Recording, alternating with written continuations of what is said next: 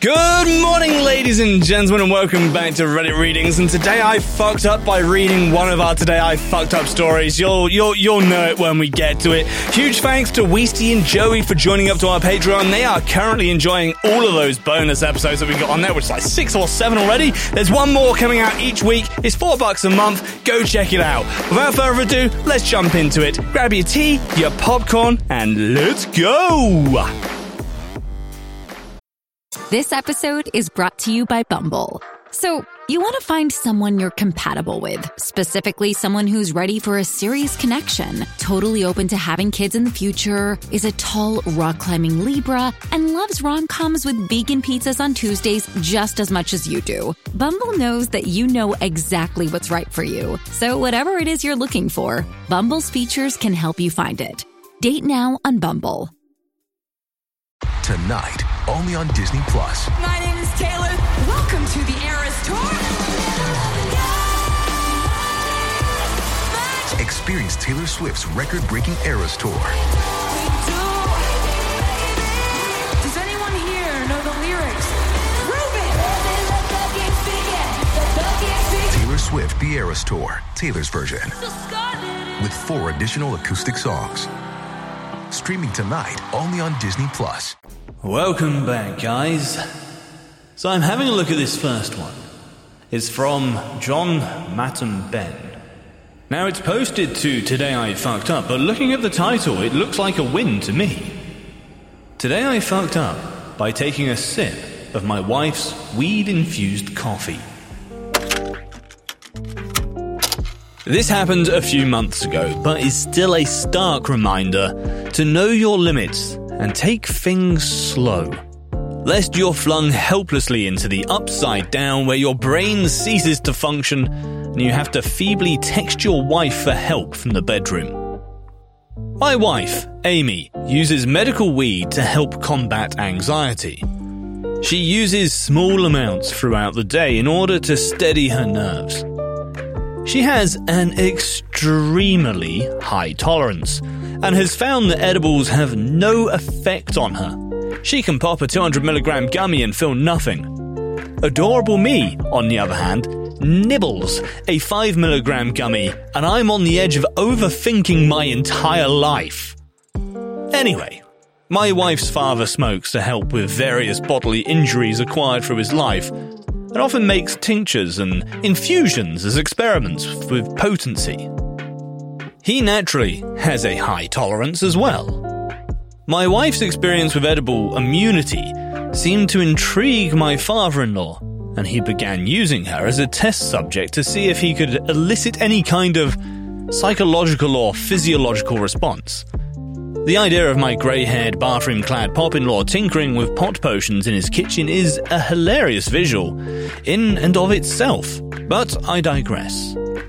The day came, and he divulged his perfect solution, or substance, I guess.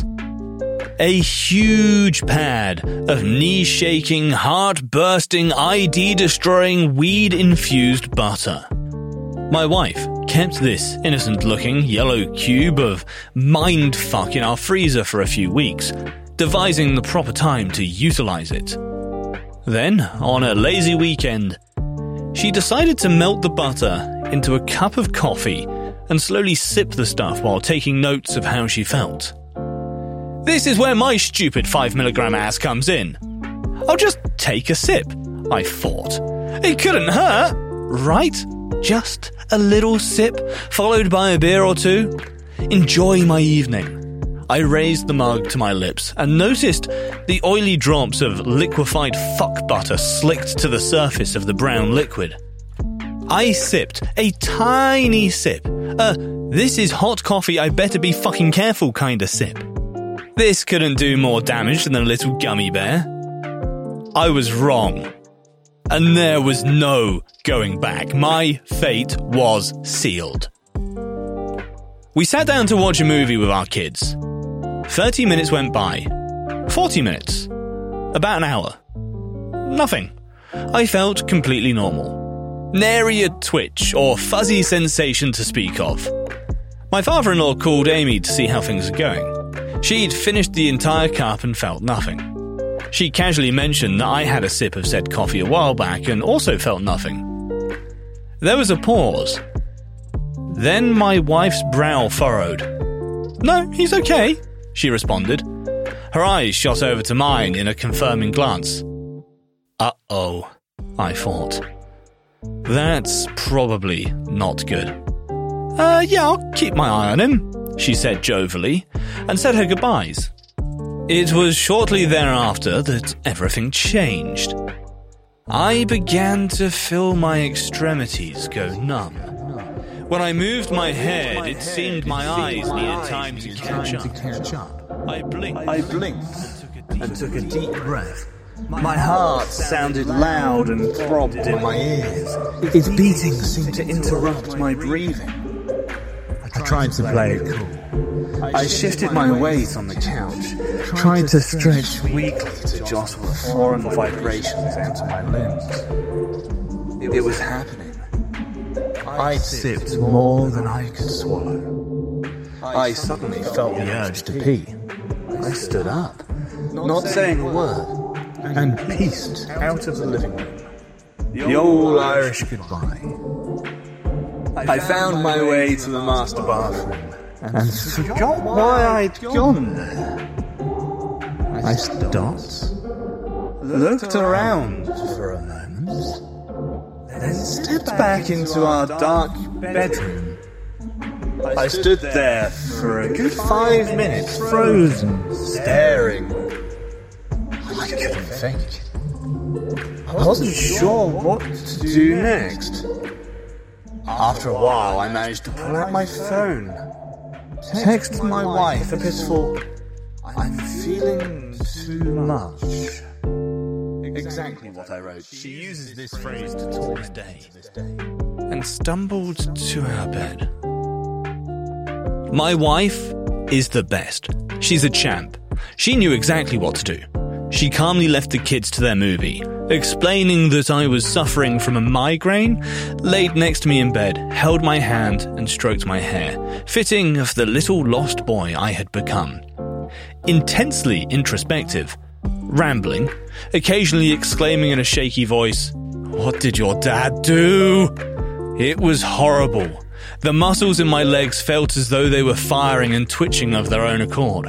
I couldn't get a full breath as my heart's panicked pounding interrupted each inhalation. I couldn't entertain a thought or subject for more than a few sad seconds before my wife would have to prod me on. Staying in one place too long, dwelling on a subject for more than a few beats would expose me to intense panic and introspection. I was Charlie Sheen high for hours, rocketing through the quantum realm at top speed, raving about the follies of my mist-spent youth, shouting, then calm, panicked, then reassured. My wife, never leaving my side. I slept for 11 hours and in the morning experienced my first weed hangover. No headache, no nausea, no intense pain of any kind really. Just a fatigue like I'd never felt. Like I'd been clenching my ass cheeks and curling my toes for two days straight while glacier water was poured over my naked genitals. My wife, you ask, she never felt a thing. Nothing. The whole damn cup of chrome bubbled coffee had no effect on her infinitely nurturing form. I had the pleasure and embarrassment of recounting my ordeal to Amy's family a few weeks later. My father in law found it terribly funny that he'd almost cracked my psyche like an MK Ultra psyop. Be careful out there, folks. Have fun. Take advantage of new experiences when they're presented to you. But please, please remember to try just a little bit of that edible. Then, you know, wait an hour. It's Kaley Cuoco for Priceline. Ready to go to your happy place for a happy price? Well, why didn't you say so? Just download the Priceline app right now and save up to 60% on hotels. So, whether it's Cousin Kevin's Kazoo concert in Kansas City, go Kevin, or Becky's Bachelorette Bash in Bermuda, you never have to miss a trip ever again. So, download the Priceline app today. Your savings are waiting. Go to your happy place for a happy price. Go to your happy price, Priceline. Well, just reading the title of this one has given me nightmares. but it was suggested by Epic Drew16 on our Discord. So, here we go. Posted by Electrical Vanilla 569. Today I fucked up by shaving my butt and scaring the ever living daylights out of my mum. So, I am a 17 year old male, and to say this bluntly, I have a lot of hair. I mean, a lot. Especially around my nether regions. I mean, so much hair that I could have an entire coat made out of it. So one day I'm bored in the shower, and I thought it would be a great idea to do some deforestation to the forest that I carry around. So that I could have some freedom from my hairy prison. So I grabbed my razor and started trimming everything. And I mean everything. After about 30 minutes, I was about done when I remembered that there is a butt ton of hair in my butthole. So, dreaming about how I would be able to do the one wipe thing when I'm on the toilet. So, after about 40 minutes in the shower, I finished up and went to bed. The next day, I was starting out my day by making breakfast along with my mum. And one thing you need to know about me is that I fart a lot, and I fart hard. It's like a bomb going off in my butt. But because I have a forest up there, it usually comes out all muffled and quiet. But this time, because I did some deforestation, there was nothing to muffle my flatulence. So, me, being the immature teenager that I am, I went up to my mum and what I thought was going to be a nice quiet fart ended up being one of the most wettest and loudest, longest farts I have ever produced from my tiny butthole. I do not know how I was able to produce such a revolting sound out of my butthole. My mum obviously was absolutely disgusted and criticized me on being a stinky teenager. But then somehow, with her everlasting knowledge, said, Did you shave your butthole? I do not know how she knew but I was absolutely embarrassed. And now, whenever I fart, it sounds like an elephant just stepped on its own testicles. So, I hope you guys can learn from my mistake and do not, I repeat, do not shave your butthole. Just like to point out, Epic Drew left a comment on this that said, What the fuck did I just read? That's enough Reddit for today, but still decided to inflict this on me and thus you guys. Thanks for that. This one's in from Roothead. Today I fucked up by eating broccoli in front of my therapist. This post is going to require some background. So when I, 27 female, was born, 0 female, my mother, 15 female, was a very young mother. She wasn't ready for a baby, and I'm told this is why she gave me to her grandmother, 49 female at the time. The grandmother really liked broccoli. I'm talking she had broccoli themed decor. There were these black and white or sepia pictures of it hanging on her walls. She had broccoli plushies, and she incorporated it into every meal we ate. I think she said once it was her dead husband's favourite food or something like that. Growing up, I always assumed that this was normal. But once I began attending school, my classmates would always question and sometimes mock my t shirts, which all featured cartoons of broccoli. I quickly grew to resent the vegetable. I stopped eating it at dinner.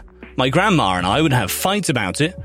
She always insisted I clear my plate of broccoli, and so I had to start sneaking it into the trash.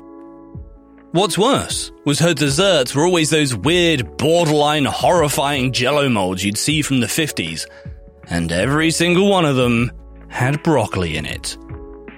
Anyway, fast forward to now, I haven't eaten broccoli since I was a kid. I've been seeing a therapist for unrelated reasons, and I casually mentioned this to her. She asked for more details, and I realized I'm still surprisingly sensitive about the subject. She suggested I try eating a small portion of broccoli as a way to challenge and overcome these negative emotions. I wasn't comfortable doing that alone, so we agreed that I'd bring some in for our next session. This brings me to the fuck up. Yesterday I arrived at our session with some broccoli and reluctantly tried a bite. As soon as I tasted that shit, all I could remember was my grandma's weird obsession with it and all the discomfort and embarrassment it brought me. I vomited all over myself, my therapist, and her office. She was nice about it, but I could tell she was uncomfortable. She said I might not be ready to confront my broccoli issue. I think I might need a new therapist. Hmm, I don't know, man. That seems like a perfectly reasonable reaction to anything that's green. If God made it green, you weren't meant to eat it. Your food is meant to eat it. This next one is from Read It on Reddit 34. Today I fucked up by warning a nurse that she might feel a little woozy. This actually happened three days ago, but today is my day off, so I have time to write this. I am a doctor in a hospital. One of the procedures we do is called bone marrow biopsy. It's a procedure where we go inside the bone, where the factory of all blood cells is, and get a sample. It's done in the room at the bedside. No need for an operating room or anything. We usually use a special needle to get into the hip bone from behind as the patient's lying flat on their face. It sounds scary, but it's a fairly minor procedure. It takes about 20 to 30 minutes. Today, I had to do this for one of my patients. Usually, I require some assistance. Someone to hand me things when I'm sterile and to take things from me. Anyone can do it. Usually, I have an eager medical student, and I explain what I'm doing as I go so he or she can learn. Today, I didn't. So I asked for help from one of the nurses, and they gave me one of the travellers who are there to help. While I am prepping the field and getting ready, I said how thankful I was for her to come and help. I'd never seen her before, and I know the floor nurses fairly well at this point. That's when she told me she's a traveller. I asked if she's a heme or onc nurse, and she said no. I asked if she ever saw a bone marrow biopsy, and she also said no. I then asked if she had had lunch, and she said no. So I decided it was a good idea to warn her. I said something like, just a heads up, a lot of people seeing this for the first time get woozy, so if you do start feeling it, let me know. And it's true, I have had a few nurses, med students, and aides get woozy. Something about the needle pushing through the bone that gets people. There's a scratching noise that you can audibly hear as the needle rubs against the surface of the bone. People feel it in their core. It's a very forceful procedure. Bones are hard, and you have to apply a great deal of force to make my way in there. And also the fact that when we pull out the marrow, we're technically pulling fluid out of a vacuum. And that can sometimes be painful to the patient, and some viewers to behold. Boy, oh boy, did she not like that. She rolled her eyes and huffed and puffed at me and said, Oh, don't you worry about me, honey. With the full weight of the condensation that honey can carry. I've been a nurse for 15 years. Don't remember the exact number, but it was definitely more than 10. I've been a trauma and ER nurse for most of it. I've seen metal spikes and machetes pulled out of all sorts of holes on patients' bodies. I think we'll be alright. She was intentionally rude and antagonistic. I stopped for a second and looked at her, trying to decide how to respond. But after a split second, I decided it wasn't worth it. I'm not a confrontational person normally, and I've been around long enough to know that it's not worth it to engage.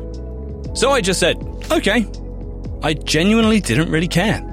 I just wanted to finish my procedure in peace and move on to my next patient during my very, very busy day.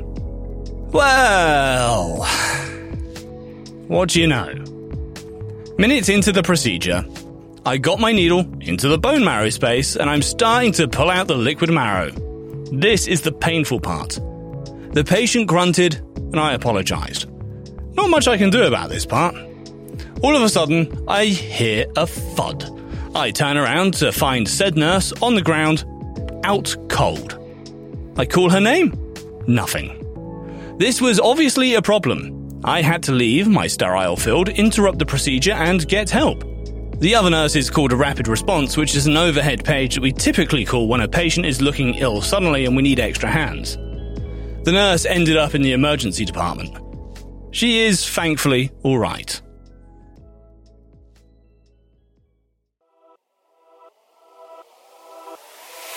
Alright, guys and gals, so glad you could join us for this one. I hope you enjoyed it. If you've got a second, go leave us a review on the site wherever you happen to be listening to this. It's a huge help. Thank you very much. And until next time, guys, peace out. Do you enjoy science, spooky stories, and all things paranormal? We do too. While we would love for most paranormal stories to be true, we are here to tell you that they probably aren't. But that doesn't make them any less fun to speculate about. We are the Spooky Science Sisters podcast. In this podcast, we bring you bi weekly discussions on possible scientific explanations behind the supernatural. Backed up by research articles and other credible sources, we do deep dives into things like archaeology and physics and share in depth discussions with topic experts. Visit us at SpookyScienceSisters.com to listen to a couple of skeptics debunk some of your favorite alien encounters, cryptid sightings, and ghost stories with science, sass, and a significant amount of laughter. Thank you and stay spooky.